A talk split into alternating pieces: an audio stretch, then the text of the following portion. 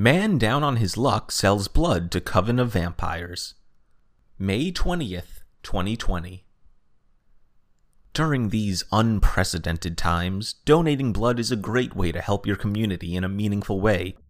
It's also a great way to waste one of the human body's most valuable commodities. Why give away what you could profit from? Today, we're looking into the life of Jimmy Victors and his clever solution to capitalize on even the most basic of bodily functions. It's a dreary day to day for Victors, who mans the graveyard shift at a local retail outlet. The handful of customers who come in are gone just as fast, leaving plenty of ample time to re-sweep the floor, restock the merchandise, and re-remember that what you do for work does not define you. He struggles with the last one more than any. It's not a busy job, just a boring one. Rather than spending each day getting older and deeper in debt, something needs to change. If he made a little extra cash, he could start putting away to move to New York City like he wants to. Things will surely be different there.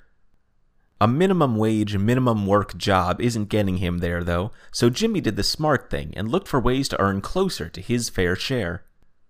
That's when my buddy, or uh, this guy I know, Seth, put me in contact with some friends of his, Victors explained, rubbing his neck. I walked away with a hundred bucks that day. They didn't even ask if I was gay or had tattoos.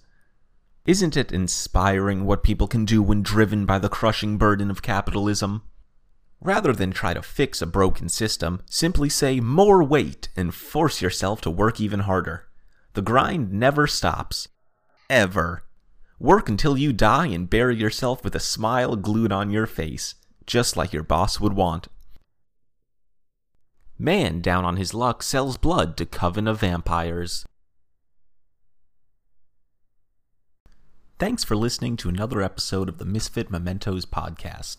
You can listen to all the episodes and read more articles ad free on misfitmementos.com.